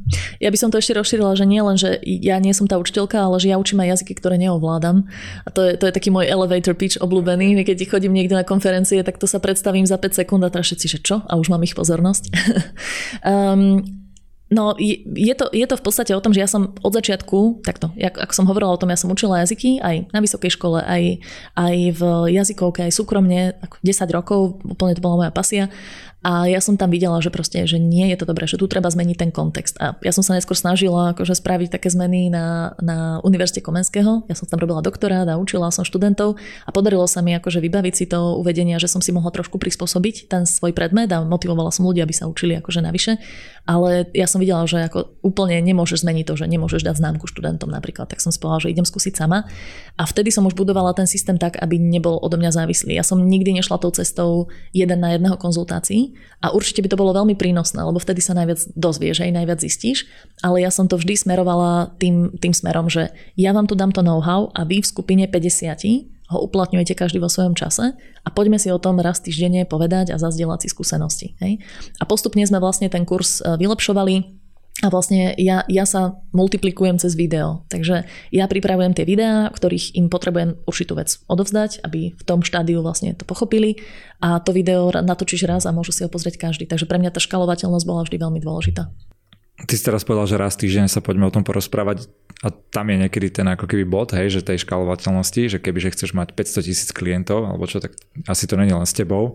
A ty si dokázala nahajrovať alebo prijať ľudí, ktorí toto robia namiesto teba, hej? Že to je taký ten ako keby bod, ktorý ja vnímam ale v tej to, ja som to dal ako príklad, na začiatku to takto bolo, ale my už sme aj to vedeli rozšíriť, že treba máme Facebookovú skupinu a my tam raz týždenne dávame priestor na zdieľanie tých skúseností. A ktokoľvek sa zapojí, tak mu ako odpovieme, poradíme, hej, dáme ten feedback a máme sem tam tie webináre. Ale áno, ja som si vyškolila e, svoje jazykové mentorky, ktoré to moje know-how úplne poznajú, vedia ako pracovať s tými ľuďmi a tým pádom ja už teraz v tých kurzoch nefigurujem. Že ja vlastne mám mám osobný kontakt s našimi klientami len v našich VIP kurzoch, e, raz počas ich akože e, dvojmesačného učenia sa.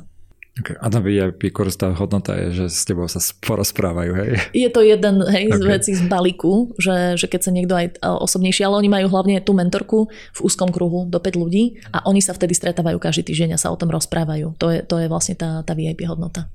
Ako si ty vyhodnocuješ, že ten tvoj prístup, metóda, neviem, či to je tvoje, ale že to funguje, že tí ľudia, že ich učíš dobre, hej, že tí ľudia proste, či keď si aj kúpia ten kurz alebo hod na hociaké prednáške možno porozprávaš, ale možno dajme na ten kurz, že ako si ty vyhodnocuješ, že je to ako keby prínosné pre tých ľudí, že sa učia lepšie. Uh-huh. Získavame masívne od nich spätnú väzbu a nás zaujíma, ono takto, v jazyku sa nedá úplne vyhodnotiť, že kde presne si, že povedz mi, že na koľko percent vieš anglicky, to sa proste nedá povedať a aj keď sú certifikáty a skúšky, ktoré ti povedia, že ty si B1, ty si B2, mám obrovské výhrady voči ním, takže neuznávam veľmi také testovanie. Ak sa dá otestovať človeka, tak to musí naozaj niekoľko hodín trvať a všetky zručnosti by tam mali byť. Uh, takže je veľmi ťažké, keď ty sa začneš učiť, povedať, že ja som sa posunul z tohto bodu do tohto bodu a viem to presne vyčísliť. Preto my sa oveľa viacej zaujímame o to, ako sa ten človek cíti, akože aký má vzťah k tomu jazyku, ako ho to baví. Zabávajú u nás úplne, že prvý pilier a zároveň či na sebe on sám cíti zlepšenie. Ako vyhodnocujete toto... tú zábavu? To ma zaujíma. No, tí, tí ľudia sami akože, ako kvalitatívne, hej, že, že ako si sa stával k učeniu jazyka predtým a ako to vnímaš teraz. A tí ľudia, ako to je úžasné, ako sa vedia namotať na to, že fakt som na začiatku s takou malou došičkou začínala, že ja dúfam, že aj iných to bude tak baviť, ale naozaj sa to ukáže, že keď ten človek si získa ten systém a má tie metódy podľa seba vybraté, tak zrazu on sa teší ako večer, keď uspí deti, si hodinku bude proste počúvať podcast a vypisovať si slovička a potom si dá akože self-talk. Ono strašne veľa spraví ten systém. Že ja, ja ťa úplne chápem, vidím, že sa smeješ, hej, že no mňa by toto nebavilo. Chcel. Ja uspím deti a ale pozriem si nejaký seriál. Ale... Hej, no tam, tam je akože viacero faktorov, lebo ty keď si povieš, že akože toto by som aj mohol robiť, ale čo ja viem a to budem robiť odteraz navždy, alebo a, a nespravím to a čo sa stane. A my sme vymysleli úplne systém takých motivačných prvkov, že máme takú motivačnú tabulku a tam sa ľudia zapisujú doslova akože minúty, ktoré s tým trávia. A im sa to vyfarbí celé na zeleno, keď si ten svoj plán splnili. Hej, že to sú také drobné, akože motivačné prvky, ktoré ale fungujú naozaj dobre. A ten človek to na sebe cíti, že wow, že už som nazbieral toľko hodín a ono, ono to proste platí základná matematika, že ty keď si napočúvaš proste za ten týždeň aj 10 hodín, čo teda naši klienti bežne robia, tak ty za, už za 3 týždne budeš na sebe vidieť ten výsledok. A to je problém, že veľakrát človek ide do kurzu, je tam dvakrát týždenne a z toho počúvanie je na každej druhej hodine na 5 minút nejaká nudná nahrávka, kdežto u nás ty počúváš podcast cestou do práce, cestou z práce pri umývaní riadov a zrazu máš akože 45 minút denne ako nič, vieš, tak tam proste no musíš vidieť na sebe to zlepšenie. A, a to nám pravidelne aj tí klienti hovoria. Čiže to cestu spätnú klient väzbu. Áno.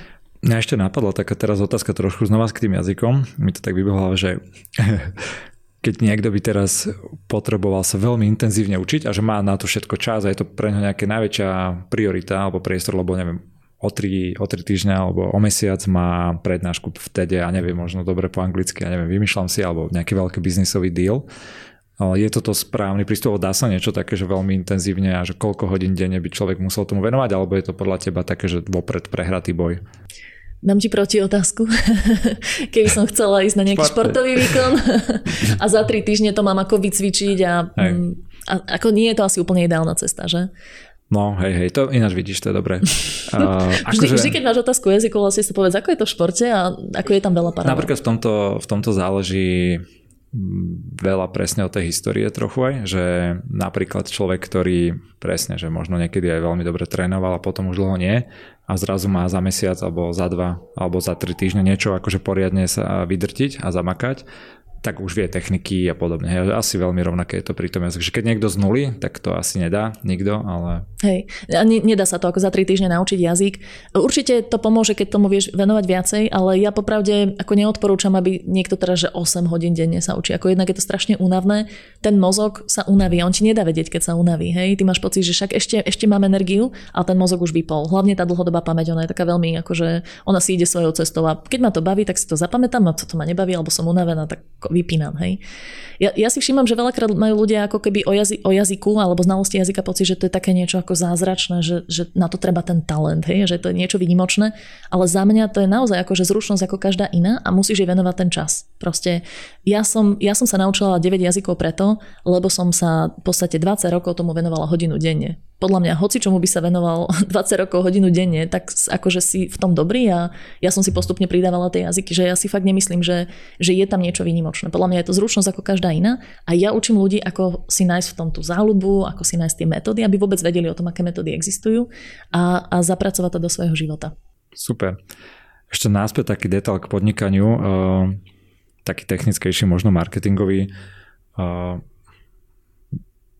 Ty viem, že si predtým aj prednášala a nejak si si budovala aj také svoje meno, možno v tej komunite, aj na škole si niekoho vzdelávala, ale potom máš ten kurz. Ako sa tebe osvedčilo najviac, že kadiaľ najviac ľudí tebe ako keby chodí, keď si povieme nejaký marketingový kanál alebo to všetko, že TED Talk je nejaká vec a potom nejaký že marketing asi na Facebooku, že čo, čo, je, čo je podľa teba také naj, najlepšie pre tento druh podnikania, akože o vzdelávaní pre kurzy a podobne. Mm-hmm. Nám veľmi dobre funguje uh, prirodzené SEO alebo celkovo média, ktoré majú veľký záujem o rozhovory so mnou. Už som bola pomaly vo všetkých časopisoch, rádia a tak, čo ma samozrejme veľmi teší. A vždy to vidíme proste na stránke, keď sa pozrieme na trafik, že taký ako skok je tam, že a vtedy vyšiel tuto v Evite niečo a tuto vyšiel v, Ma- v Madame Eva alebo niečo tak podobné. mať že... po mojom podcaste. Áno, áno, áno, to, to, to sa teším, to je super. A podľa mňa toto, toto sú také, ako že toto spravilo to povedomie, že je to, ako mám to šťastie, podnikateľsky mám to šťastie, že tam moja téma je atraktívna pre médiá. Ako neviem si predstaviť, ako by som na to išla, lebo ja som nikdy tie médiá nežiadala. Ako vždy to pasívne príjmam tie pozvanky a, a našťastie teda stále ich to zaujíma. A, takže toto je jedna taká vec a my ešte fungujeme dosť aj na platenej facebookovej reklame. Je, je to sranda, že ty máš ešte vlastne takého aj podnikateľského ducha, veď preto si asi aj neskončila niekde, že učíš iba jazyky a one on one tých ľudí a svoju metódu, ale že si okolo toho vybudovala nejakú firmu. A Teraz ty si začal aj pomáhať e, vlastne, keď začala vojna na Ukrajine, tak ty začal pomáhať aj ľuďom, ktorí prišli e, z Ukrajiny a znova sa tam taký ten tvoj podnikateľský duch e, ukázal. A preto to tu vádzam, že sa snažím tak cesto nájsť, že čo je ten podnikateľský duch u teba, a že keď vidíš nejaký problém alebo nie, niečo, že ako sa snažíš na to pozerať. Mm-hmm. Uh, áno, ja, ja to tiež tak vnímam, že to podnikateľské vo mne mi umožnilo, aby som treba aj túto pomoc Ukrajincom poňala, takže OK, ja idem vytvoriť tým ľudí, ktorí umožnia ako keby prepájanie Slovákov s Ukrajincami na nejakej väčšej miere. Uh, spomeniem, môžem spomenúť názov toho projektu. Badi, badíci, badíci SK, buď díci SK, je to super reklama, takže teším sa z toho, je to, je to všetko neziskové, dobrovoľnícke. Uh, no a teda ja som... Ako ja to som funguje to, teda, alebo hm? že povedz nejaký ja som, uh, ja som uh, v podstate takto. Ja som prišla na to, že tým Ukrajincom treba pomôcť individuálne, že tie inštitúcie neporiešia zďaleka všetko a že vlastne ich najväčší problém je neznalosť toho jazyka a to, že no nemá to kto s nimi riešiť. Takže ja som začala pomáhať najskôr jednotlivým rodinkám, že som ich ubytovala, ale potom som videla, že oni majú kopec ďalších vecí, čo potrebujú poriešiť, vybaviť nejaké úradné veci, podporu, školy, do školy prihlásiť deti a tak a ja som to nestihala všetko robiť sama, tak som hľadala kamošov, ktorých by som to naučila, no a tak som to vlastne naškalovala, že teraz máme prepájací systém, kde sa hoci kto zo Slovenska môže prihlásiť, že ja chcem pomôcť nejakej rodinke vo svojom okolí, vyplní krátky dotazník a my ho prepojíme s rodinkou niekde blízko neho. Môžu sa raz stretnúť, ale väčšina komunikácie je cez Viber, vlastne cez aplikáciu. A keď tá rodinka niečo potrebuje, nejakú informáciu, tak pre toho Slovaka je to mnoho ľahšie ju zistiť a povedať im. A netreba na to vedieť ani rusky, ukrajinsky. Máme vlastne krásne návody pripravené, že ako to cez tie prekladače všetko sa dá zvládnuť. OK, super. Čiže vlastne si takto vyriešila tú, tú komunikačnú vec hlavne, hej? Že... Áno, áno. áno. A aké tam máte nejaké čísla, že koľko je tam ľudí už takto pomáha? No, my sme to dva mesiace chystali, celé, ako celý ten software za tým, akože ja som nevedela úplne, do čoho sa púšťam, ale teda e, je, je, to, je to celkom také, taký väčší projekt z toho. A spustili sme to len pred týždňom a teda zatiaľ sme tomu robili jemný marketing, lebo to potrebujeme ešte vychytať a máme 150 badíkov, asi 130 Ukrajincov a začneme tomu robiť väčší marketing, keď už, už teraz sa blížime do tej fázy, že OK, že funguje to, e, nie je tu nejaký veľký problém, môžeme to pustiť viac do sveta. Takže ja, ja dúfam, ako veľmi by som chcela zaujať tých ľudí, ktorí sa te, ešte neotočili náladou proti Ukrajincom, lebo vidím, že zmenilo sa to spoločnosti dosť, ale verím, že, že stále si to niektorí ľudia uvedomujú, že napríklad, hej, ty si prečítaš v správach, že a Ukrajinci dostali príspevky, super. A tá realita, keď spoznáš jednu rodinku, zistíš, že je taká, že, no, že on ako čakal, že mu to poštárka donesie a nič neprišlo, tak išiel na poštu, ale nevedel sa dorozumieť, tak ho tá poštárka poslala preč. Žiadne peniaze nedostala a to je strašne veľa rodín.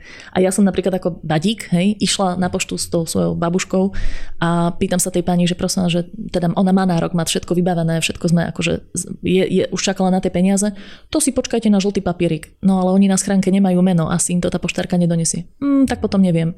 OK, mohli by sme skúsiť ešte a že nedáš sa odbiť, hej, zavolala vedúceho predajne a bum, za 10 minút boli akože príspevky, hej. Takže uh, ako tá, tá situácia tých Ukrajincov tu je o dosť ťažšia, aj keď sa to teda môže z médií zdať, že už je všetko poriešené. To akože presne, že toto je dobre na tom vidno, preto som sa aj pýtal aj teraz, že viackrát si tak zaznela veta, že čo je ten podnikateľský duch a však zatiaľ potom spýtal na záver, že čo si ty myslíš, ale jedna z tých vecí, ktorú si povedala, bola to, že nevedela som ani do čoho idem a napriek tomu si to začala robiť, lebo to je podľa mňa veľakrát pre podnikateľov alebo pre hocikoho, kto tvorí nejaký projekt alebo nejakú vec, veľmi dôležité, že, má tento, že neviem do čoho idem a bojím sa to, a že bojím, ale je to také neočakávané, ale napriek tomu idem do toho a potom už to prežijem. Už tam, už tam plávam. A ty máš v sebe také zosobnené, že čo je u teba to, ten takýto kreatívny podnikateľský duš, škálovateľný, že, alebo čo sú tie drivery, že prečo to robíš, kde ťa to ako keby, že ťahá, z čoho to vychádza? Teraz sa už tak na seba pozerám, že po tých šiestich rokoch podnikania s jazykovým mentoringom sa vnímam ako podnikateľka a práve si myslím, že som sa cesto naučila tie zručnosti, ktoré už ako o tie už neprídem. E, preto aj teraz tých badíkov som vedela tak rozbehnúť a myslím si, že do budúcna ma čakajú aj ďalšie projekty. Ale ako nikdy predtým som sa tak nevnímala, že pre mňa to, to bolo zaujímavé, že ja keď som začala podnikať, som mala 26 rokov a ja som vo svojom okolí nemala, že žiaden network, akože podnikateľov, nič proste v rodine, nikto, kamoši, fakt, že nič. A ja som si povedala, že OK, že mám tu túto filozofiu učenia sa jazyka, zvažovala som rôzne cesty, že čo, napíšem o tom knihu, budem o tom prednášať na škole, alebo teda idem skúsiť podnikať, tak som si to akože vyhodnotila, že podnikanie bude asi najlepšia akože cesta, ako to dať do sveta, ale ja vlastne vôbec nič neviem, hej, tak sa potrebujem začať učiť. A začala som masovo chodiť na všelijaké eventy podnikateľské, však tam sme sa aj my dvaja spoznali. A, a začala som proste brutálne akože za tými ľuďmi chodiť, že prosím ťa poď so mnou na kávu a úplne, že nasávať, nasávať informácie. A už teraz ten môj network je veľmi podnikateľský. A teda zistila som, že, že vlastne dokážem sa to naučiť, ale asi som mala v sebe nejaké také prirodzené na to predpoklady, že viem riešiť problémy. Že podľa mňa toto je to podnikateľské. Že ty máš ten mindset, že OK, ja viem, že prídu problémy, nemyslím si, že teraz je všetko vyriešené a už iba hej, čakám pasívny príjem, alebo o čom snívajú veľa eh, ľudí, ktorí ešte začali podnikať, a, ale že budem riešiť ďalšie problémy a budem sa posúvať na nejaký ďalší level. Hej. A, a mňa toto osobne veľmi baví, fascinuje. Za mňa je to, ako, za mňa je to životný štýl, to nie je, že, že si zamestnaný alebo podnikáš, ale keď si podnikateľ, tak sa vlastne stále musíš rozvíjať, hej. stále sa musíš niečo učiť a za mňa to je super, to je ako dúfam, že toto mi vydrží celý život. Paráda. S tým ja môžem len 100% súhlasiť, že ja to mám v tomto presne tak a to je to, čo mňa takisto na tom, na tom baví. Sa blížime k takému záveru a môžeme prebehnúť také záverečné otázky, ktoré ja mám pre, pre každého. A skús povedať, že o investíciách, lebo ve, veľa podnikateľov, ktorí majú svoje firmy, ale ty ich aj nejak ďalej investuješ asi ten tvoj um, zisk, tak skús povedať, že ako sa ty pozeráš na investovanie a kde, kde investuješ mimo svoju firmu. No toto bola pre mňa dlho taká téma, taká, že fú, že ja sa neviem postarať o svoje peniaze. A čo ma prekvapovalo, tak keď som sa pýtala už tých svojich kamošov podnikateľov, tak zistujem, že veľa ľudí ako nemá v tom vôbec poriadok a nevedia, hej, ale povedia, že o, tak mám tu čo, nejaký terminovaný účet alebo niečo. Tak som Uh, tak som si povedala, že OK, že fakt sa to musím do toho obuť. Hej. V 2020 som úplne, že toto je moja téma, idem, idem, sa, idem sa o tom učiť. No a zistila som, že to nie je také ťažké, že v podstate tie základy si myslím, že finančnej gramotnosti som veľmi rýchlo získala a teda rozhodla som sa, že pre mňa najlepšia cesta je byť pasívny investor. Uh, investujem pravidelne, neriešim to, že kedy je nižšie, vyššie, proste prikupujem pravidelne. Uh, mám svoje portfólio rozložené prevažne do ETF-iek, Eh, s takým nejakým nie úplne agresívnym, ale takým a zase tiež nekonzervatívnym spôsobom. A teda úplne, že drobné, eh, drobné časti svojho portfólia mám v zlate a v krypte, ale je to, za mňa je to špekulácia a akože keď keď to padne a, a proste nič z toho nebude, tak nič, ale až to, až to vyjde, tak trošku ako hedžujem vlastne proti, proti tomu finančnému systému, že keby sa tam niečo stalo, tak chcem mať aj niekde inde peniaze. Jasné. Musí získovať teraz na tom krypte? no teraz zrovna, teraz zrovna nie, teraz to pokleslo, ale ako netrápi ma to, hej, že pre mňa ja sú to číselka v Exceli hej. a to je také, že oh, zaujímavé, teraz to pokleslo a prišla som o tretinu. Hm, zaujímavé, hej. Uh, ty si však vlastne aj vďaka tým jazykom mala si aj svojej povahe, pochodila všeličo, bola si v zahraničí. Čo je taká vec, ktorú si ty myslíš, že by sme sa my mohli inšpirovať v zahraničí a ktorá je naopak, že my máme možno unikátnu alebo veľakrát v zahraničí sú s nej nadšení, že či môžeme my inšpirovať zahraničie? Ja si myslím, že my by sme sa mohli učiť sebavedomiu väčšiemu a zase sa mi to ale na Slovakoch páči, že sme takí skromní a že netlačíme sa tak dopredu a možno nevieme sa úplne predať, ale je to potom škoda, lebo ja si myslím, že na Slovensku sú fakt kvalitní ľudia, ktorí vedia úplne, že svetové produkty, služby dodávať, ale pokiaľ väčšinou mám tú skúsenosť, že predať sa vie ten, ktorý treba študoval v zahraničí alebo proste nejak nachytal zo zahraničia tieto, tieto zručnosti.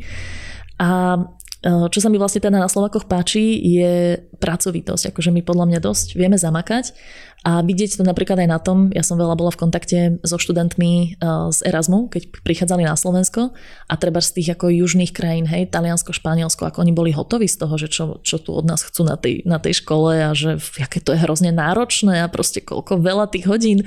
A, a mám pocit, že, že Slováci to dávali ako v pohode, že, že my vieme ako zamakať.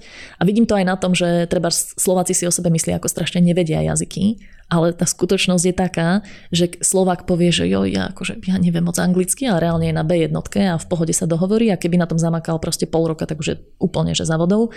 A Američan sa proste naučil 4 farby a 5 čísel a už si zapíše španielčinu hej, do životopisu. Takže je, ako je to zaujímavé, ale určite keby sme sa vedeli lepšie predať, tak si myslím, že nám to prospeje. Ako vnímaš ty budúcnosť učenia sa jazykov a prekladov? Teraz som videl aj také poznám zo pár článkov, že tam sorry, umelá inteligencia je už tak celkom na také úrovni, že už to vie relatívne dobre prekladať a predpokladá sa, že o pár rokov uh, už nebude treba prekladateľov. Myslíš si, že dojdeme do doby, kedy sa nebudeme musieť učiť jazyky, že to bude automatické? No, to je dobrá otázka. Ako za mňa, ako ja sa strašne teším na to, keď už teda umelá inteligencia už bude fakt, že tu a, a podľa mňa to prinesie takú revolúciu, že to teraz nevieme ani predstaviť, že, že, že ako viem si to predstaviť, že ne, nebude to kvázi potrebné, že, že, že budeme ako keby vedieť fungovať na 90% s inými jazykmi len vďaka tej umelej inteligencii ale zároveň si myslím, že, mm, že to nie je, a takto, že čo sa týka tých teraz prekladáčov a takých vecí, ktoré už teraz máme k dispozícii, uh, ono, ono to vždy veľmi dobre funguje pre tie veľké jazyky, že treba medzi angličtinou, španielčinou, akože to je fakt, že dosť polahlivé. On tá slovenčina je vždy tak trošku v úzadí, lebo je to maličký jazyk a má aj málo textov na webe a tak. Uh, takže uh, ako nemyslím si, že to je niečo v krátkej, v krátkej dobe. A zároveň si nemyslím, že, že by to pre nás v budúcnosti, aj keď máme tu možnosť, akože sa s niekým dohovoriť alebo s niečo preložiť, že, že by to malo znamenať, že ako nie je žiadna potreba učiť sa ten jazyk, lebo ako za mňa aj ten proces učenia sa jazyka je strašne zaujímavý, to je ako úža, úžasná cesta, kde ty sa zlepšuješ a vidíš to na sebe a potom sa vieš dorozumieť a stále je to podľa mňa aj také pekné ako gesto voči tej krajine, že prídeš tam a dal si si tú námahu a hovoríš ich jazykom, ako vždy to všetkých strašne teší. A zároveň no ako uvidíme, ako to tá technika umožní, ale nie je to veľmi komfortné, keď máš nejaké niečo v uchu, hej, že čo ti, čo ti prekladá. Ako vždy si myslím, že tá ľudská interakcia je hodnotnejšia.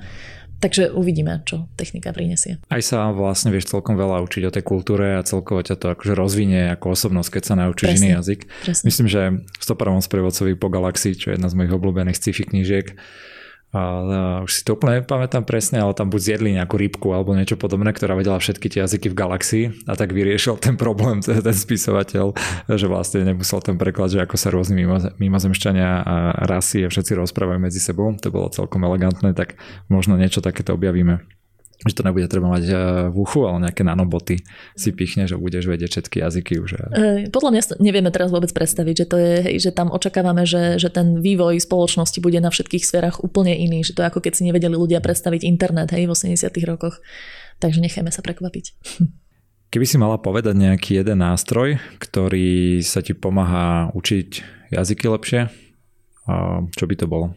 Mm, tak z tých, čo sme spomenuli za mňa podcasty YouTube, akože to, to, to, ten input a, a obzvlášť podcasty, že to si fakt vieš pustiť do ucha hoci kde, pri hoci čom a je ich tak strašne veľa, vieš si podľa tém vybrať, to je, to je super vec.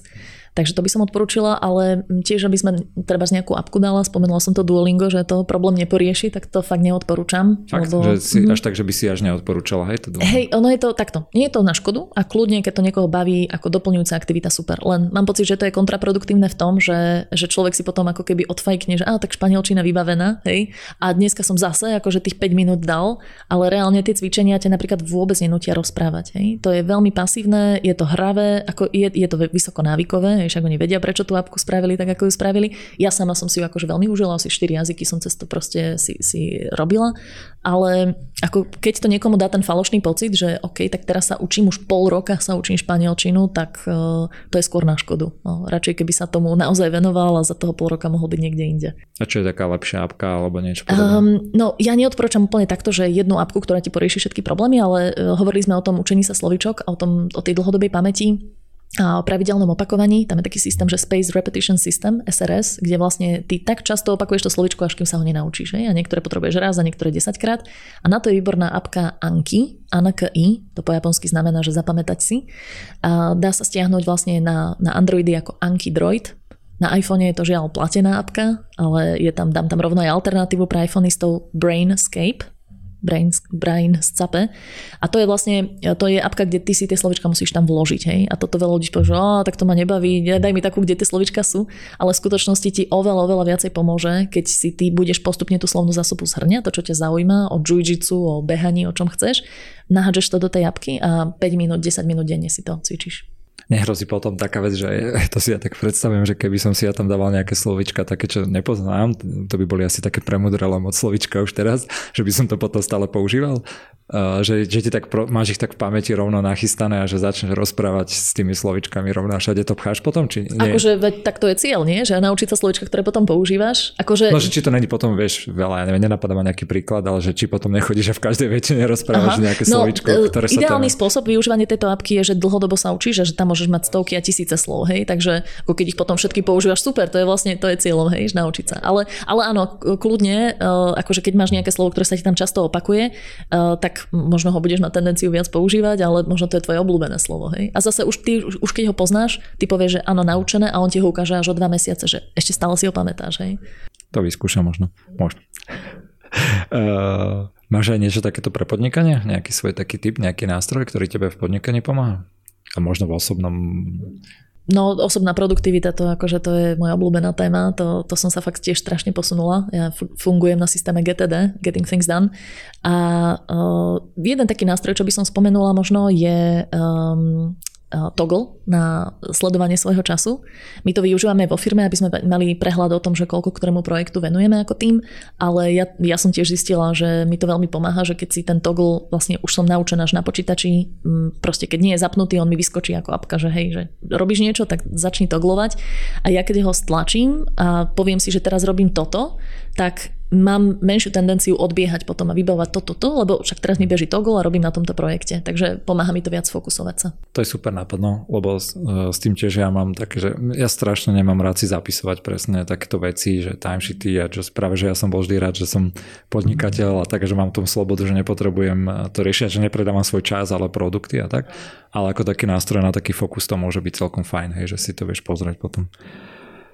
Keby si mala povedať, konkrétne teraz buď nejakú knihu alebo možno, že podcast alebo niečo podobné, tak dlhodobý nejaký obsah o tom, ako sa lepšie učiť jazyky, priamo konkrétne. Máš niečo také? teda akože okrem tvojho kurzu? Uh-huh. Um, rozmýšľam jednu, jednu knižku, akože, ktorá veľmi, veľmi uh, súladí s tým, čo aj ja učím, len sa veľmi ťažko zháňa, tak neviem, či to niekomu úplne pomôže. Uh, Steve Kaufman, uh, taký kanadský polyglot, napísal The Linguist, že to je podľa mňa taká akože veľmi, veľmi pekná knižka. Uh, k podcastu by som odporúčila, um, ako sa teraz volá, počkaj, um, chcem si spomenúť sekundičku, začnem tú vetu ešte raz. Um, rozhovory s polyglotmi, strašne to je dobré. Som to už dlho nepočúvala. No, nespomeniem si. Vedi, tak necháme, zostaneme aby v Chcel som vidieť, či funguje ten proces, si si to asi zle zapisovala. Mala by si to, to, si podcasty zapisovať. No toto tam nebolo, to že ako knihu odporúčam a neučení sa jazykov. Hej, hej. nie, nie, myslím skôr, že, že vlastne, lebo to, ja mám s týmto tiež takisto problém, keď človek ako keby, že číta veľa vecí a pozera si podcasty a potom sa ho spýta, že čo by si odporučil. Actual fluency, dobre. No vidíš, ja som, vedel som, že to príde. Uh, Takže dám tú vetu ešte raz. Nie, nie, pohode. Podľa mňa to bola dobrá ukážka toho jak, jak pracuje pamäť, ale chcel som teraz, chcel som teraz nadviazať na to, že ja mám podobnú uh, problém s takýmito odporúčaniami, lebo vždy, keď sa ma niekto pýta, tak odpovieš také poslednú vec, alebo čo si tak čítal, hej, a nemáš to v hlave presne, že aké všetky si knihy čítal, aké zaujímavé. To ma len tak napadlo, že tiež by to mohla byť taká halus, že si zrovna tie, nie slovička, tak to opakuješ, ukladaš do takej dlhodobej pamäte, ale proste takéto veci, že ktoré vieš odporúčať. Tak no a na toto mám ale fantastický tip. To, to chcem zazdieľať. Na, práve na, keď čítaš knihy a nevieš si z nich zapamätať to, čo si tam možno aj počiarkol, úžasná, úžasná apka volá sa Readwise, Read Vise s dvojitým V a ona vlastne funguje pre ľudí, ktorí čítajú elektronické knihy. Hej? A ty si tam vieš normálne, že svoju Kindle library akože natiahnuť naraz, ak si si zvýrazňoval nejaké veci, on ti ju proste nahádže ti to do tej apky a presne tým Space Repetition System akože pravidelne ti ukazuje tie citáty, ktoré boli pre teba zaujímavé a ty si vieš úplne, vieš si z toho spraviť otázku odpoveď alebo len proste len si to prečítať, vieš sa rozhodnúť, či na budúceho chceš, častejšie, menej častejšie, ako úžasná vec. Ja som úplne inak začala vnímať knihy, lebo vždy som mala ten problém, že si veľa zapíšem a nikdy sa k tomu nedostanem. Nikdy proste. A teraz mi to po malých kúskoch, že si nastavíš, že 3 alebo 5 denne, ráno, úplne, že denná rutina. Ešte rovnako ako Duolingo ti to zbiera tie dni, že koľko si už za sebou akože readwiseoval, takže okay. úžasná to je, vec. To je super, to presne potrebujem, lebo je to rovnako, že ja si robím tie poznámky a tak, ale a potom sa mi stane, že raz za pol roka si to otvorím alebo niečo a pozerám, že toto som čítal, je to jak normálne nový svet, že to mám všetko pozabudané, totálne premazané, takže Readwise. Uh, máš ešte nejaký taký typik, čo ťa napadá na nejaký zdroj? Keď nie, tak môžeme ísť na poslednú otázku. Uh, ako k jazykom myslíš? Alebo... Hoci ako všeobecne k podnikaniu, čokoľvek z seba rozvoju. Ako veľ, veľa typov by som mal, ne, neviem, že čo by som vybrala, takže um, No ešte ku knižkám, akože keď si, teda keď som sa pripravovala, tak bolo, že obľúbená kniha. No veď, preto sa pýtam túto otázku, aby sme tú tvoju prípravu neprevárnili. Uh, tak ja by som veľmi ako odporúčila pre všetkých lídrov, manažerov, um, podnikateľov knižku uh, Start with Why od Sineka. Po, ako podľa mňa je to úžasná, úžasná myšlienka. Ja, ja som zistila, že ju viem uplatniť naozaj vo všetkom, že ja idem, ja idem napísať proste post od, o alebo čo a normálne začnem, že prečo by ste chceli pomôcť, hej? Že, že apelujem na to a až potom hovorím ako a čo. Hej? V prezentáciách predajných, v produktoch, akože fakt, že to sa dá, to sa dá využiť, že za, začať prečo. A čo mne veľmi akože dala kniha do, života veľa, je uh, Seven Habits of Highly Effective People od Kovyho. To som si teraz prečítala vlastne druhýkrát a zase som si z toho zobrala úplne iné veci a to je podľa mňa fakt, že návod, ako žiť dobrý život. Ako to, je, to je fakt super kniha. Ja tú knihu od toho Sineka, aj to je fajn, akurát mám nejakú alergiu na Sineka, neviem prečo. Ja keď vidím ho na YouTube, alebo čo mne strašne vadí. Ako, mne tiež ako... nie je sympatický ako rečník, no, ale preto, knihy píše dobre. Hej, no, ale ja mám taký bak, že potom aj tú knihu vnímam ako keby cesto, takže, ale hej, asi, asi, je, asi je fajn. Dobre, dáme poslednú najviac filozofickú otázku na, vo vesmíre. Prečo to všetko robíš a aký to má podľa teba zmysel? Aký je zmysel života?